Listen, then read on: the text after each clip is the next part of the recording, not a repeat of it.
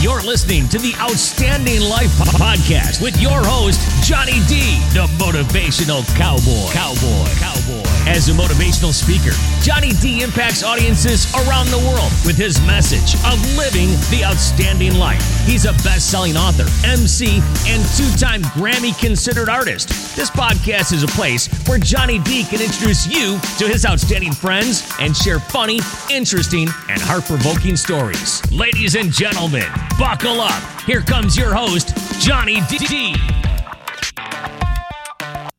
Hey, everybody, I'm Johnny D, the motivational cowboy. I want to welcome you to another electrifying episode of Outstanding Life. This is the podcast that's here to inspire, uplift, and ignite the flames of positivity in your life. I am absolutely thrilled to have you riding alongside me on this incredible journey towards a life that's nothing short of outstanding. But before we dive into today's episode, I want to give a big shout out to all my friends tuning in on Dirt Road Radio, KYDT 103.1 FM and KBFS 1450 AM. Your support means the world to us.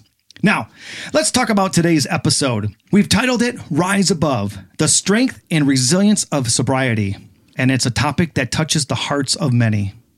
In life, we all face challenges, and sometimes it's the inner strength and resilience that can truly make a difference. Our guest today, Garold Vallie, has an incredible story of triumph over adversity through sobriety. His journey is a testament to rise above, to overcome, and to find the power within to create an outstanding life. So get ready to be inspired, moved, and motivated as we dive deep into the world of sobriety and the incredible strength it can bring to one's life. It's going to be an unforgettable episode. So, let's get started on this journey of self discovery and empowerment. Please welcome Garold Vallie. Garold, what's up, buddy? What's happening, Johnny? Thank you for having me, man. Thank you for the kind words. you know, I tell a lot of people, you know, I uh, it is it is overcoming and resiliency. But if if somebody walks out of a burning house and they put the the flames out on them, do you cheer them? and and that's the way I look at sobriety. You know, I, I got myself into it, got myself out of it. Not all of us can, and uh, I'm stoked to be on here and and share my a little bit of my story. You know, some somebody said, "Hey, have fun today doing your podcast," and I said, "Oh." I don't know if it would be f- called fun because we're talking about something so personal, but I want to thank you for for you know coming on and sharing your story. I gotta ask. I'm just going to start off by you know, uh, can you please um, you know talk a little bit about your background and how you got into the world of sobriety? Yeah. Well, you know, I grew up in in uh, a very active young man. You know, I was ice hockey goaltender from the age of five, uh, and then I was into art and I got into skateboarding, punk rock. I was an adrenaline junkie. I, I, played all the traditional sports from, you know, like I said, from five years old. And at uh, in my early twenties, skateboarding took off. I ended up touring with uh, my idol. Uh, a gentleman named Bill Danforth, and at that time we were on the road, and every night, you know, we lived like rock stars. It was like we're gonna get we're gonna get tuned up, and then we're going to wake up the next morning and the team manager is going to take us to the next city. We're going to put on a skateboard demo, sign some autographs, go back to the hotel. People will bring us whatever we want. Uh, my thing was vodka. I drank for a couple years in my 20s. Realized, actually, I'll, I'll share a crazy story right now that told me it was something divine telling me you should never drink again. So I come off the road. I meet my dad, meet up with my dad, and I was I was an alcoholic, two years deep you know, I'd get the shakes in the morning coming off the road. Oh wow! And I met my dad uh, one day, and and I held my hand out, and it was shaking. I said, "Dad, I'm an alcoholic," and he handed me a guy's number. He, my dad's a Harley dude, and he's like, "Here's this gentleman's number." His name was JD, and he said, "Give him a call. He can help you." And I'm like, "All right, cool." Well, I didn't make that call. And about three months later, it didn't get any better. It got worse. And I'm like, I need to find something. So I called the 800 number. This is, I don't even know what year 98, 99, 2000, somewhere in there. When I call the 800 number, you know, Alcoholics Anonymous, find out where there's a meeting. I walk into the meeting terrified. And for any of you listening, you know, if you ever went to your first AA meeting, you walk in like a deer in headlights. You're probably hungover from the night before. You don't even know what you're getting into. You just know you need help. And so I sit down at this table, and a gentleman walks up and he sits down next to me and he says, You know, your first meeting? And I'm like, Yeah. And he reached out his hand. He said, How you doing? I'm JD and it was the guy my dad gave me his number three months before, and he just happened to be sitting at that table when I sat down. Wow, that's crazy. And uh, so at that time, I should have known I should never drink alcohol again. I stayed sober for almost a decade because I knew how to live sober and went through a tough time in my life. Picked up a bottle.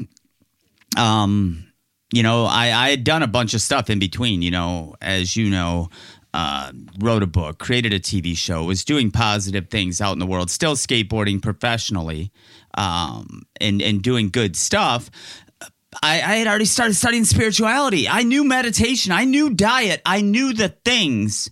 And you can read all the books you want. And until you take action and make make changes in your habitual daily life, nothing's gonna matter. But um, went through a tough time. Decided drinking was the right thing. Came up with a decision in my head that I'd done everything that I'm gonna do in this world, and so I'm gonna drink myself to death. Wow. And um, and then it just progressed from there. Garold, and I just want to let everybody know too the uh, National Drug and Alcohol Treatment Hotline is 1 800 662 HELP. Again, that's 1 800 662 4357. Again, 1 800 662 4357. If you're listening to this podcast or this radio show and you need help, again, that's the number 1 800 662 HELP. Thank you for sharing that, Johnny. And also, you know, anybody, anybody, you listen to this show, you know somebody, you have questions, you can reach out to me privately, Facebook, Instagram. I try to answer every single message I get. Yeah, that's Um, awesome. And so you can reach out with any questions, comments, concerns. I even, you know, I, I help people one on one all the time. So. Garold, what led you to the decision to become sober? What was that aha moment? What was that decision that you became sober? I'm going to say divine intervention um, because I had been to rehab three times. So you I- started out in rehab then. I was drinking to die, John. You know, at the time I had a good job. My skateboard career was good, but, you know, I went through a divorce. I was in a house with my cat. Nobody was going to tell me no. And it just progressed from there. And I, Garold, can I ask you something? I'm just going to back up just for a second. And I, I'm getting real personal here, but that's why we're here. We're here to help people. And I know that it might be tough for you to answer. It's tough for me to even ask, but I'm going to ask you this. Did you want to die? every day, every single day I did. And I'll tell you, that's what my goal was. You know, I had already succeeded by everybody else's standards up to that point. And, you know, I mean, think about it professional athlete, author, TV show, podcast, freaking all that, you know, that looks cool to everybody else. And it wasn't doing it for me. And I, I wanted to die. So I, I drank enough to quit showing up to a great job. I had a great job and I just quit showing up. I'm like, I got money in the bank. I don't have to show up anymore. Didn't ride my skateboard much. Didn't get off the couch much. Two fifths a day, about. I think. And Now, are, are the fifth? I don't. I don't drink that much. So, is a fifth the big bottles? That's a gallon. I would buy uh, a fifth is a lot. Okay. If somebody drinks a fifth in a day, they're putting it away and they probably need help.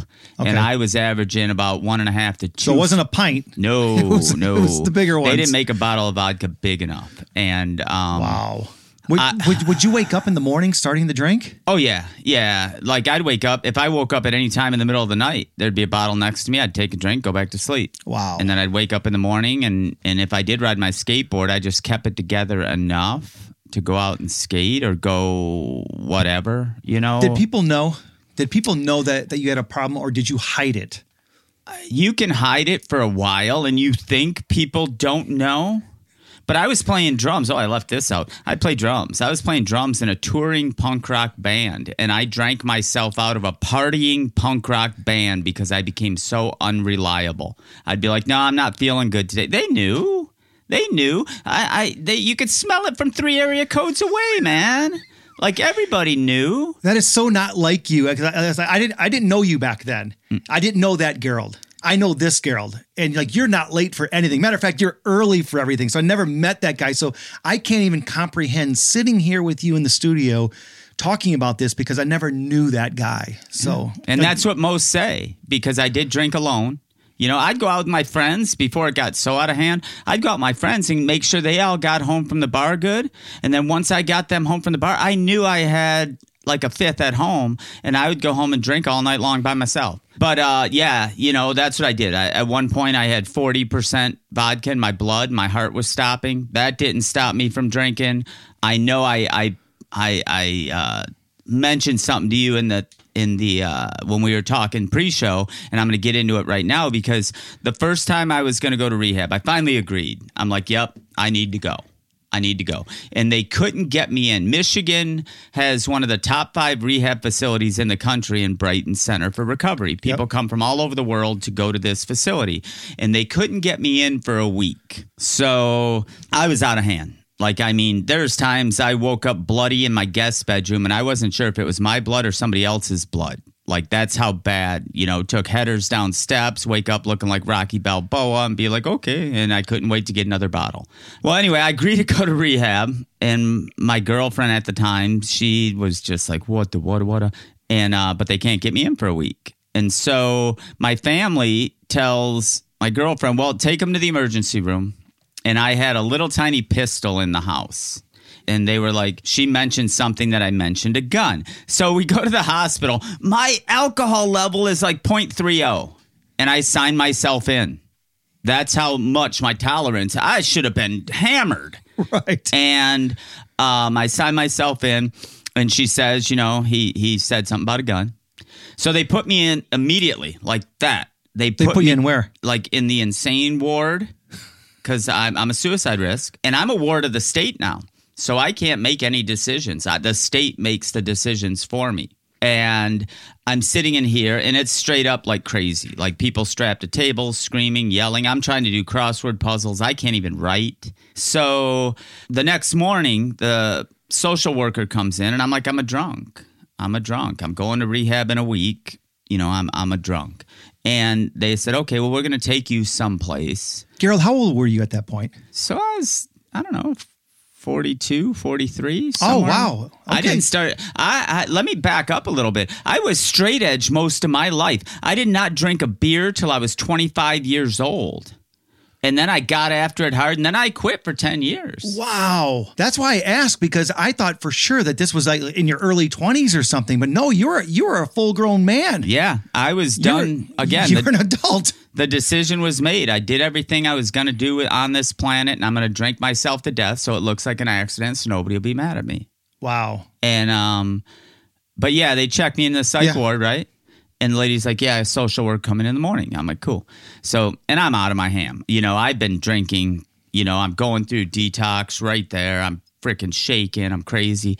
Um, and um, they're like, Okay, we're going to take you to this facility. Facility in the gnarliest part of Detroit.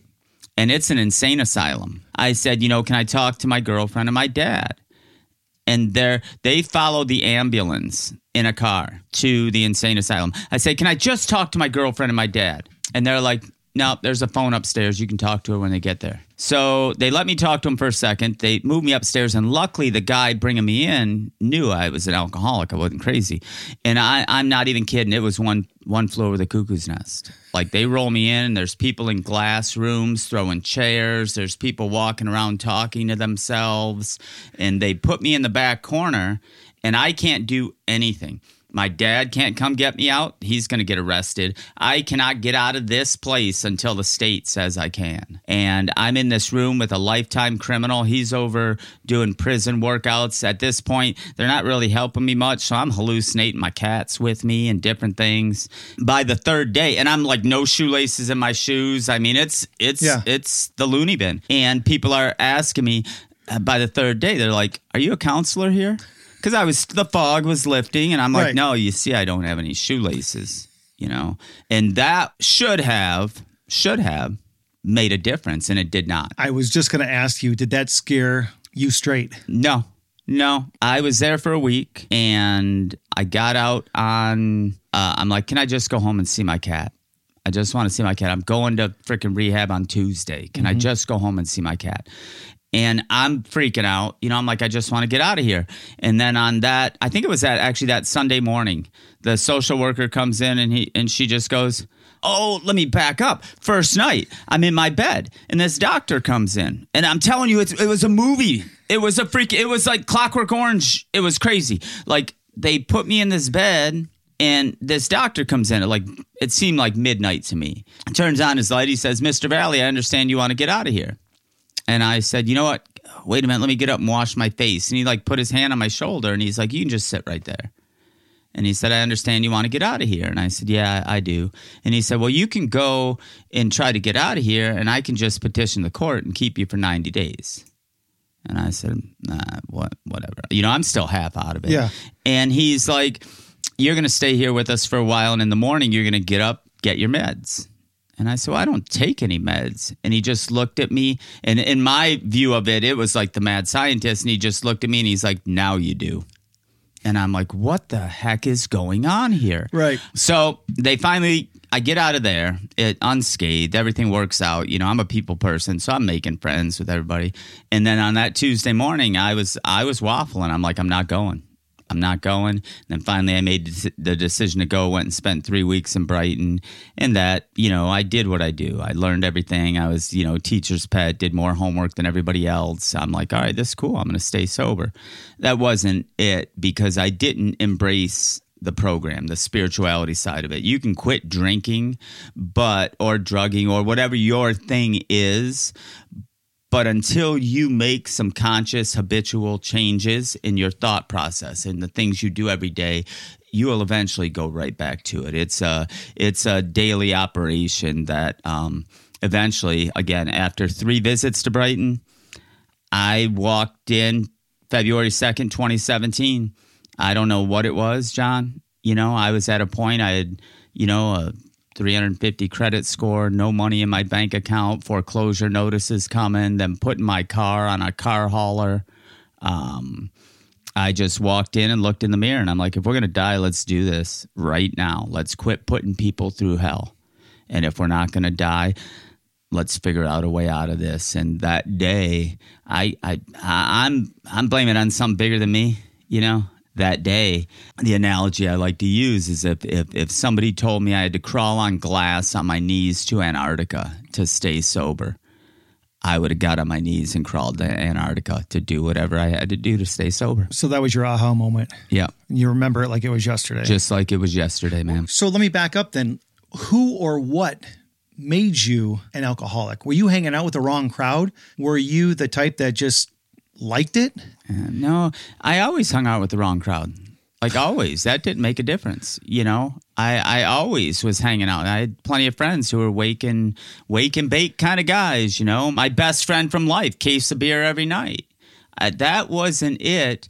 It was like I was trying to escape from something that I couldn't escape from by reading a book. Garold, you just said something, and you didn't blame anybody else. You blamed you.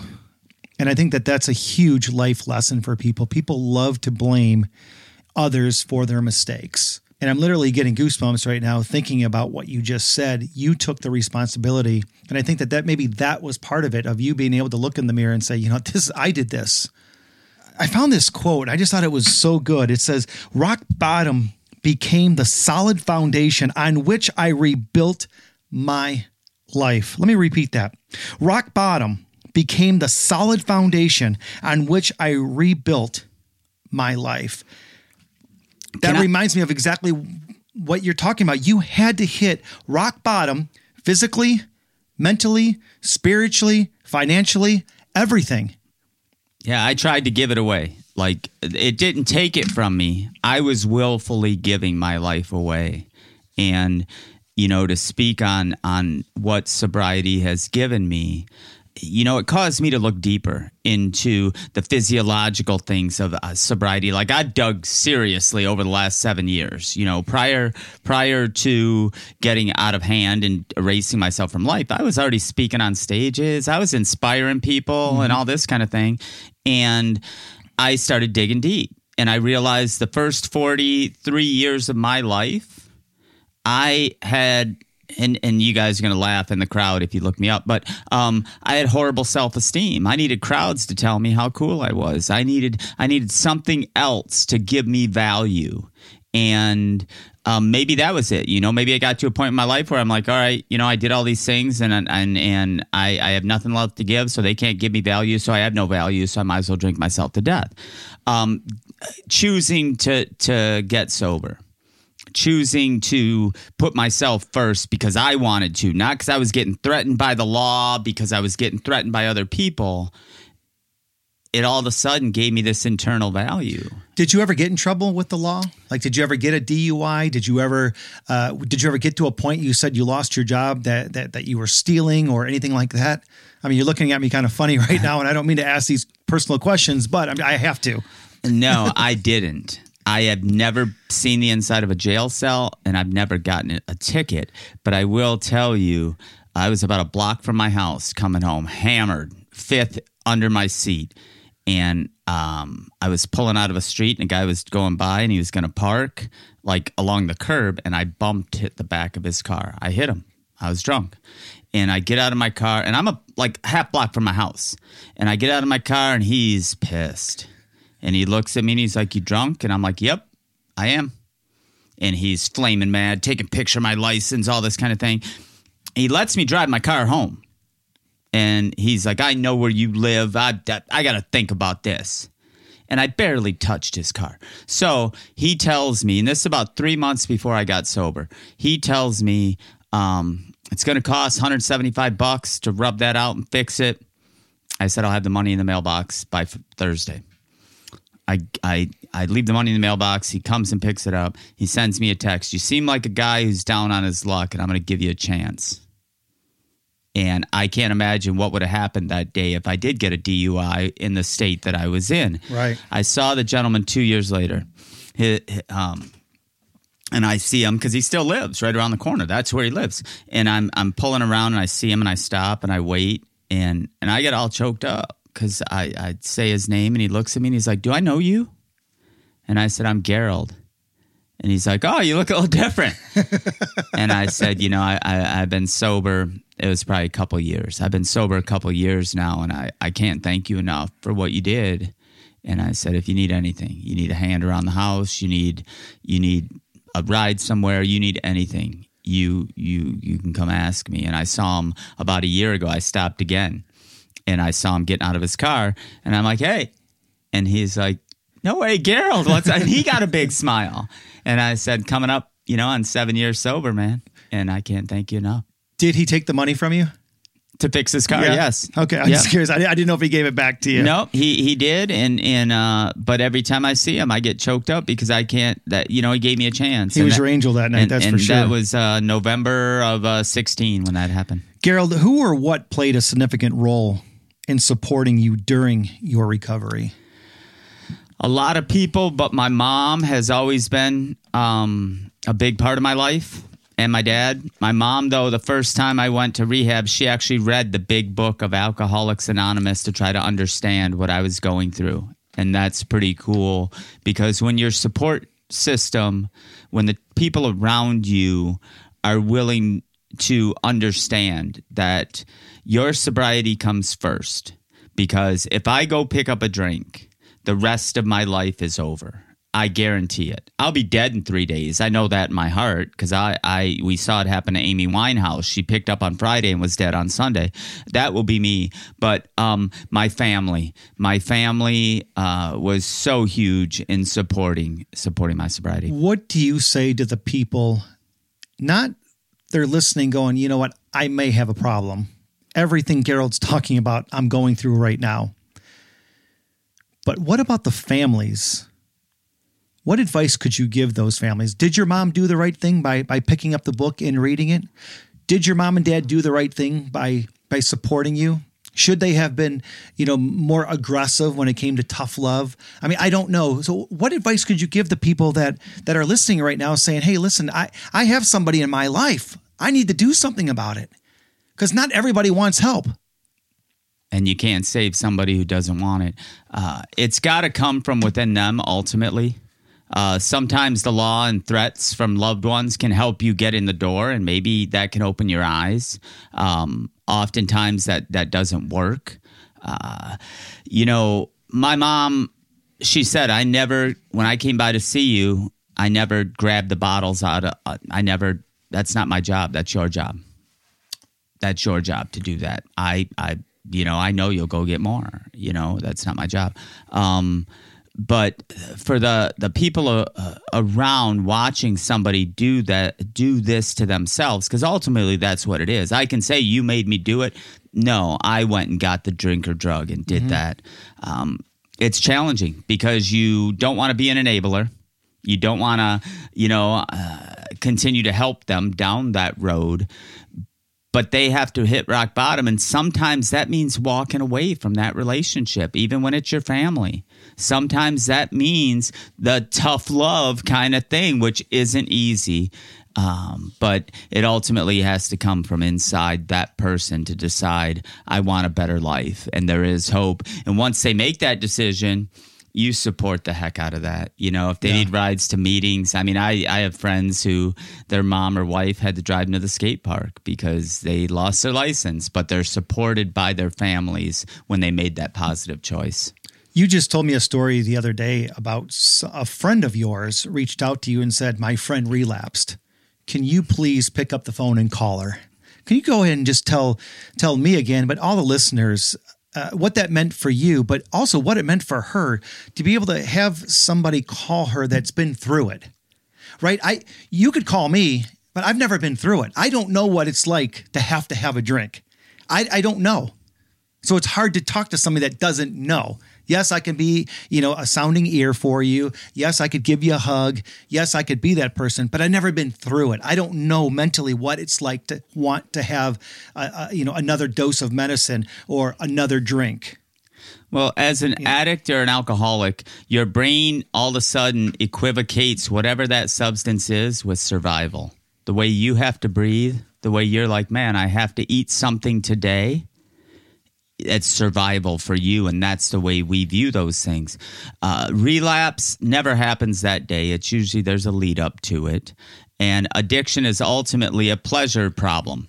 We have a problem equivocating pleasure. We have a hedonistic set point issue.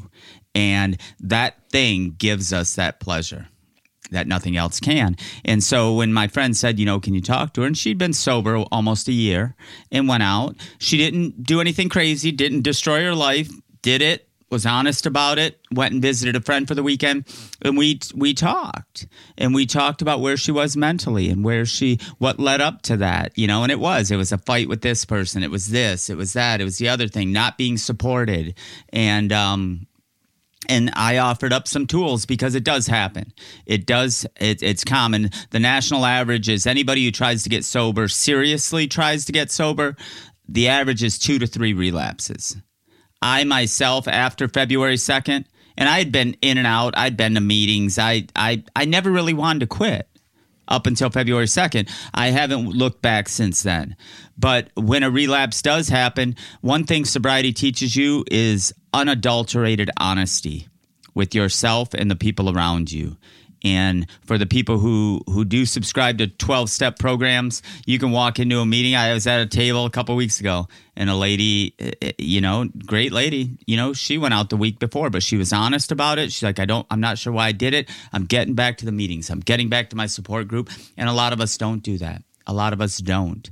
Um, but for the, you know, for me, I know I will die. That's the number one Right. motivator that I don't Yeah. pick up. I'll be dead.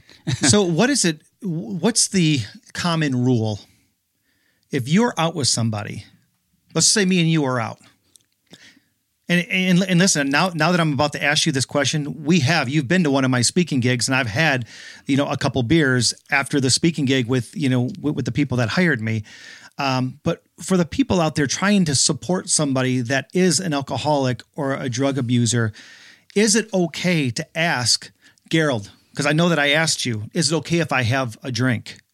And you said, yeah, absolutely. It doesn't bother me. What what is the rule? What is the written or the unwritten rule for somebody that is a drinker with somebody that is a non-drinker or trying to be sober? it's it's different for everybody. You know, most of my friends respect it. You know, they they won't even ask, or sometimes they do. And there's times I'm on a skate trip and I'll pull over to the liquor store before we get there so everybody can get their stuff. You know, there's some people that that's a trigger. They can't be around it at all. And if you're around them, you respect that. and you're like, you know what, they can't be. I don't have to drink tonight. You know, we're going out to dinner. I can drink a glass of water or lemonade. I don't have to drink. It's whatever works, whatever is going to support uh, the person that's on the recovery journey, whatever that is. For me, it's my deal. I take big responsibility for every part of my life.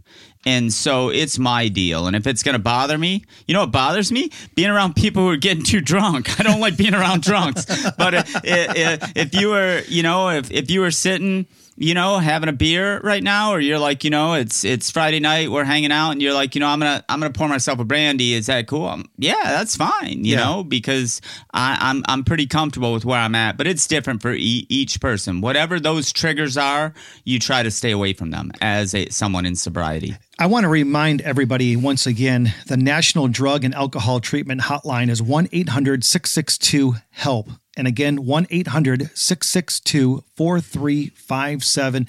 If you are having a problem with alcohol or drugs, pick up the phone. Just like Garold, you did that. You called the 1 800 662 4357 and you asked for help. Somebody talked you into getting help. So, again, if you or if you know somebody that they need to talk to somebody, don't be don't be ashamed, right, Garold? That's it. That's it. And right now, it's pretty cool because 24 hours a day, you can find a meeting online. You can find a meeting online. So even if you're just inquisitive, you're like, I might have a problem. The biggest thing I can I can suggest is if you think you have a problem, two things. One, is it causing you issues in your life and your relationships? Even if you have a beer or six, uh, is it causing you issues with your professional career, with your personal relationships? You might have a problem. Maybe look at it. Number two, just try quitting anything that you think you might be addicted to for a month and see how how your life looks. The first two weeks is going to be a little tough. Those second two weeks, you might realize, wow, life gets better. So uh, those two little. Uh, uh, tests can really let you know if you might have an issue. What positive changes have you noticed in your life since you became sober seven years ago? Biggest biggest thing is self love. Self love. I value myself. I value myself, and and and I can I can I have I have a weird confidence, like a weird confidence, and I know that I weird to, in a good way, in a great way. Yeah. Like I have to do what's right for me, and sometimes that's challenging. That and and gratitude. Gratitude is the most important um, thing. You know, now I, I'm I'm so thankful to remember where I go to bed at night to I'm thankful for the pillow that I put my head on. I'm thankful that I have a roof over my head. I'm thankful that I can wake up the next day and and make uncomfortable have uncomfortable conversations or or cha- get through some challenges and not have to just go escape from it. Can you share an inspiring story or maybe an accomplishment that contributed to your sobriety? This is a question that I want you to answer because you have so many accomplishments. You have so many stories of people of you helping people. And that's and that and that's part of it. Now you you you have used what you've been through and you're making a living now going to facilities and speaking to people that are going through the same thing that you fight every single day, and that is not to pick up a bottle or not to do drugs. Well, and you bring up a great point because I've connected with some people that come up from Ohio and they bring skateboarders from halfway houses down near Cleveland and and they come up you know once a month and and the gentleman jeff schill is bringing more and they're like yeah you know he's one of us. And you know some guys you know that. You know you i spoke at sacred heart recently and it's 140 people. And because of my previous notoriety there's people in the audience who knew who i was or or they're like yeah i used to skate blah blah blah. I remember seeing you blah blah blah.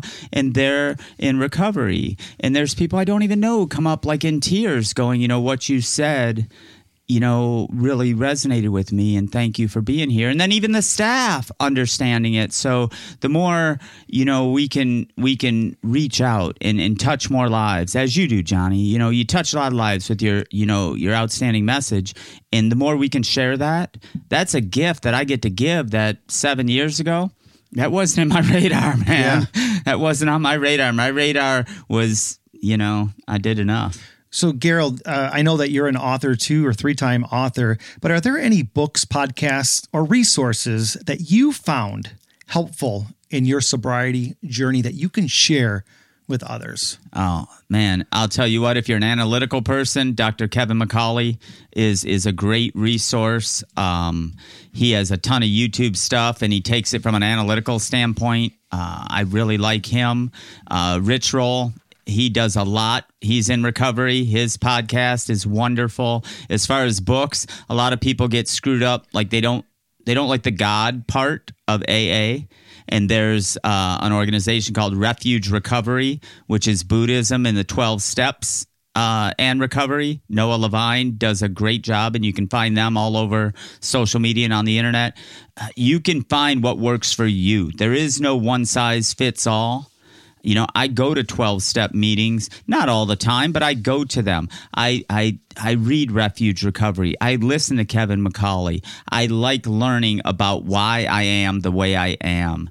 And so there's tons of wonderful resources out there that you can go down a wormhole of sobriety and it's just going to help every other part of your life. Garold, uh, you know, there might be people out there right now wondering the same thing I'm about to ask you. Can an alcoholic or drug abuser that's sober now be involved with somebody that does those things? Very challenging. Very yeah. challenging. The odds you have, and I'm I'm I live that. Right. Um, if you're married to somebody, you quit drinking, they do not. Uh, it can work, but uh, unfortunately, eighty percent of the time that that relationship will will separate. You will separate from that person because it's very challenging to be around it and and not eventually get back to that point. So you have to do what's best for you, whatever that is. And and sometimes walking away from somebody you love is challenging, but you have to remember you are the most important person in your life and if you don't if you don't take care of yourself you can't take care of anything else. You know, I've kind of just asked you about the books and stuff like that, but what strategies or tools have you found most helpful in maintaining your sobriety? Uh, definitely having a structure, which you know as well as I do in the line of work that we're in. Where our lives aren't structured. You know, every day is so different, and you might be on the road one day, and and then next week you're at home alone. You know, just like you, this week, right? You could very well pick up a bottle on Monday, sober up on Friday. Eventually, it's going to run its course, and you're going to lose everything. You're going to not lose it. You're going to give away everything. Yeah. Um, the strategies for me is structure. I have a solid morning routine I do every day. I have a great sober community that I talk to on a regular basis. Um, oftentimes, people are swinging by the house. We'll sit on the porch and have a meeting. For me, it was it was surrounding myself and tailoring my message now towards helping people stay sober. That helps me stay sober. One alcoholic helping another. Great, great philosophy that um, you know alcoholics anonymous preaches but um, definitely just it's figuring it out you know figuring out what works for you and what is not going to work for you. Some people don't like meetings some people do. Whatever works for you. Do you encourage outreach work to help others on their path? 100% 100% because i can share as you brought up within this podcast i can share from a place that somebody who hasn't been in it the the empathy you can have empathy for what I've went through but not necessarily understand. Like a craving. People say I crave chocolate. I say I crave I crave alcohol. My my heart's racing till 2:01 a.m. because then I can't get to the liquor store. The cravings are different. I can understand that a normal person might not be able to. Should people make it public that they're sober you know, there there are people that want to keep it private. There are people that just want to plaster it all over social media. What do you like? What works for you? I, I, I know that it took you a while to to say, at least on social media, that hey, listen, you know, I'm an alcoholic, and now you're making a living doing it. You know what I mean? Uh, speaking for these uh, men and women out there that that that need that encouragement. But should people be private about it? I mean, it, I, I, I know you're going to say, well, it could go both ways, right? But what do you say? Service work is very important. Um, one one alcoholic or addict helping another is part of the sober program. And it can be anonymous. It can be, you know, working with somebody at a meeting because Alcoholics Anonymous, anonymous. Okay, but I'm talking about social media. They're, they're people are afraid because people are going to judge them all of a sudden. And that's one of the things I'm trying to combat against is the stigma of recovery. Uh, you know, for a long time it was about a six percent success rate. You know, you got about a three percent uh, success rate of being a professional athlete. You might get on stage playing music, 5%. Those are the people we get to run with in sobriety. Yeah. The rock stars and the that's our our where our percentages are of success. We don't got a good chance, man. We just don't. And so the people that are in sobriety, I'm like, you're a freaking rock star. You you you beat the odds. Yeah. That's awesome.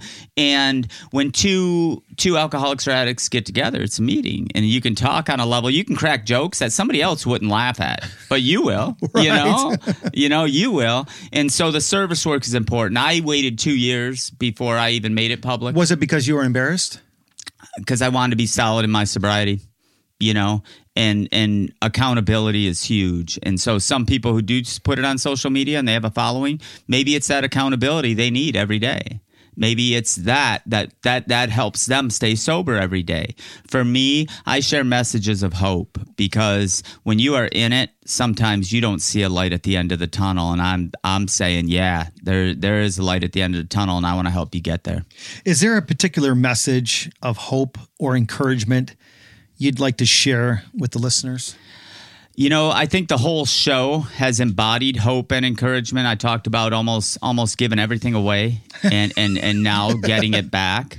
And it got I got it back through hard work. I didn't immediately jump into, you know, the spotlight getting into sobriety. I went back to blue collar work, man. I had to I had to, you know, cut my teeth. I had, I had to earn, you know, 9 to 5, all that stuff to get it back. Um but my thing is is you know what, reaching out could be the most important decision you've ever made. It could save your life, and and I encourage you to reach out to me privately if you, if you want. Um, all of that is is very confidential. I don't share that information with anybody. And how can they follow you? You can come Garold Vallie. I use my real name. There's no craziness on uh, Facebook, Instagram. The stokeisreal.com tells a little bit more about my my story. Uh, but really, sending me a private message through Facebook or Instagram will probably get answered the quickest. Um, and, and and if you follow my feed, it's all positivity, a little bit of punk rock here and there, a little bit of skateboarding here and there, but it's motivation and positivity to build people up um, to to be exactly. that We got so much power, man. We have so much power within, and I want to remind people that that they have that. And this is a time in our lives right now that we don't need to be um, uh, separated. We need to come together, and if that means helping one person at a time, and then then then that then that's fine. I, I once heard a a quote, and it says, you know, we may not change the whole world, but we can change the whole world for one person Yeah, you know, and it remain, reminded me of something I read this morning. Um, and somebody wrote, When I got sober, I thought giving up was saying goodbye to all the fun and all the sparkle. And it turned out to be just the opposite. That's when the sparkle started for me. I couldn't agree more because for me, I didn't want to get off the couch, man. I didn't want to go out. I didn't want to socialize. The only time I left was to go get another bottle. I shut off my phone, locked my door. And now I can get up in the morning, go on a bike ride, wave to everybody in the park with a smile on my face because I'm alive. I'm Yeah. alive. And that's pretty cool. I have an opportunity to experience life. And that's pretty freaking cool. Yeah. And, um, you know, it, it, it rock bottom. I mean, you you brought up a couple of great quotes, man. We we we, we could do this show for three, four, five I know, segments right? because uh, rock bottom does teach us so much, and failure has taught me more in my life than the successes of it. And the ultimate failure was trying to ultimately kill myself and to say I don't want to do this and dig out of that. Anybody listening who is having a tough time the the pride and the self esteem and the self worth of making the decision to save your own life, there's nothing that compares to that. Nothing that compares to that. And getting past that, now some of those dreams and goals you have outside of uh, just sobriety, those are attainable because you just did something harder than almost anything in your life. Yeah, 100%. And so, starting a dream, getting a business, writing a book, those are freaking molehills, man. Yeah. You know, you just climbed a mountain that most don't. exactly. And you basically did it alone. You have Be- to do be- it. You for have to do it yourself. for yourself. Exactly. I was just to say you got to do it for you. You, you. You've said it three or four times during the show that you have to want it. I can't want it for you. I can help you and I can I, I can support you, but I can't make that decision for you. And Johnny, if I quit drinking for you, right? I quit drinking because you threatened me. You're going to kick my butt. Um, the minute you irritate me, you do something I don't like. So now I go, you do it again, I'm going to drink, Mm-hmm. you know, or I go drink and I'm like, well, you said something I didn't like. So I'm Yeah. drunk again. And, and so having that, that solid foundation within yourself to go, yeah, John ticked me off, but I'm going to go bike eight miles and work it off because the science of it is again it's a pleasure issue and it's a dopamine issue and so when you can replace that dopamine with something you love if it's knitting a sweater if it's reading a book if it whatever if it's meditation when you can replace that with that it helps get past that hurdle Or looking at your family, saying, "Do I want to be that father? Do I want to be that mother to those kids right there? Is that going to raise them the right way?"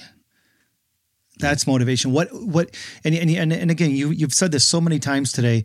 Whatever it is that is going to spark that fire within you, then use it. If it's your family, if it's the ability to uh, be more successful in life, whatever it is, use that for your motivation, for your inspiration. and that's just going to make a difference in every other part of your life every single other part of your life you know um, for me it's death that that's what my main motivation was um, but i have uh, you know there's plenty of people you know they're uh, over the toilet and their two-year-old daughter comes in and is the one holding their hair and that's what they get to look at and they made the decision that day i don't want my son or daughter to watch that all day What are your goals still? my goals this year, uh, between now and the end of 2024, is to to reach a million people. Uh, I'm working on some initiatives with some big companies. Well, I just helped you, you know, with about 10, 15,000 people listening. This is part of my goal. Thank you, every listener. Thank you. Share it out as much as you can, and let's continue to spread the message because you know it, it, it doesn't. The disease doesn't discriminate, and if you're not in the disease camp, that's fine too. I, I embrace you as well, but it doesn't discriminate. It doesn't make it matter if you're making a million bucks or you're living under a bridge. Addiction does not discriminate, and it touches each and every one of our lives. And we're all addicted to something. Something. When you go to meetings, can you just show up for the for the people listening right now that just say, "Hey, listen, that that that's it. Today's the day." Garold, you inspired me. You motivated me to to just go somewhere and get help. Can anybody just show up at a meeting? Yep. You can walk in the door and they'll know. You can tell it's nerve wracking because you don't know what you're walking into. And you walk in, introduce yourself, and say, It's my first meeting. And I guarantee you there's somebody there that's going to say, Hey, walk with me. Let's get a cup of coffee and let's talk about it. I think I know this answer, but I'm going to ask you anyways. Meditation or exercise to stress relief during recovery? First meditation, then exercise. I knew it was both. Meditation's tough early on in sobriety because your your freaking hamster wheel brain is tough to calm down, and so to get your body moving will help with that dopamine thing. Attending in person uh, AA meeting or participating in online recovery communities? I like the energy of people, so I like to see people in person. I like that. Um, but because I mean, there's there's goods and bads of social media. One of the greatest things is you can get to a meeting any time of the day or night if you feel like you have to. Reading self help books or attending therapy sessions for personal growth? I think both are very helpful. Um, again, I like the energy of people, so I like talking to people. So I would say therapy made a huge impact, and that's uh, one of the things I get to do now. So that's cool. Uh, with only a couple minutes left, is there any last remarks that, that you have, Garold? You got a minute to go ahead and say whatever you want. You know, if you think you have an issue, you probably do. You know, you probably do, and and I encourage you to reach out. There is a better life there, and there is always hope. I don't care where you are in your life. There is always hope, and it's not a comparison thing. It's what works for you. And if it's AA that works for you, if it's, you know, texting, messaging me every morning. I get messages every morning from from the West Coast, different friends saying, you know, hey, gee, uh, today is day forty six, and and I'll say, how you feeling?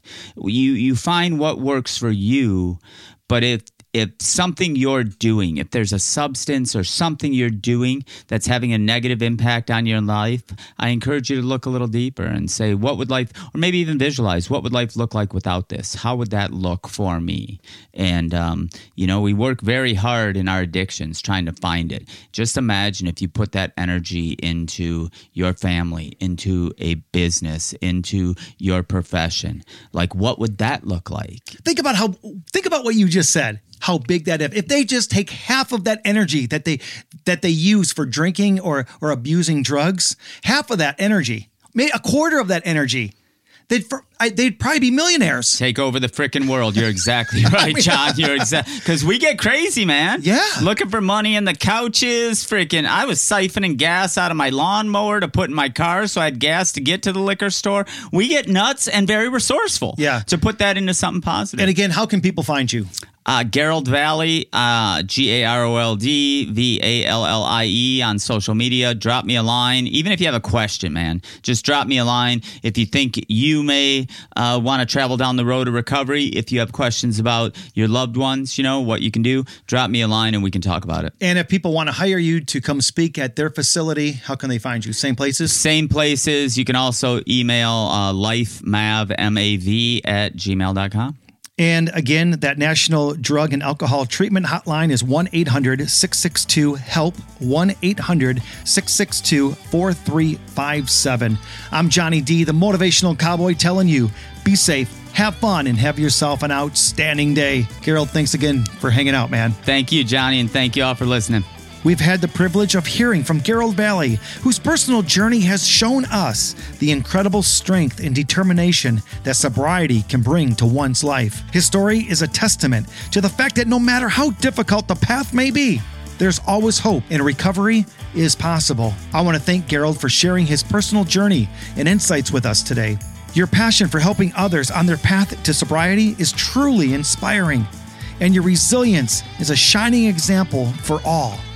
If you missed any part of this show, remember that you can find Outstanding Life podcasts on all major platforms or wherever you listen to podcasts.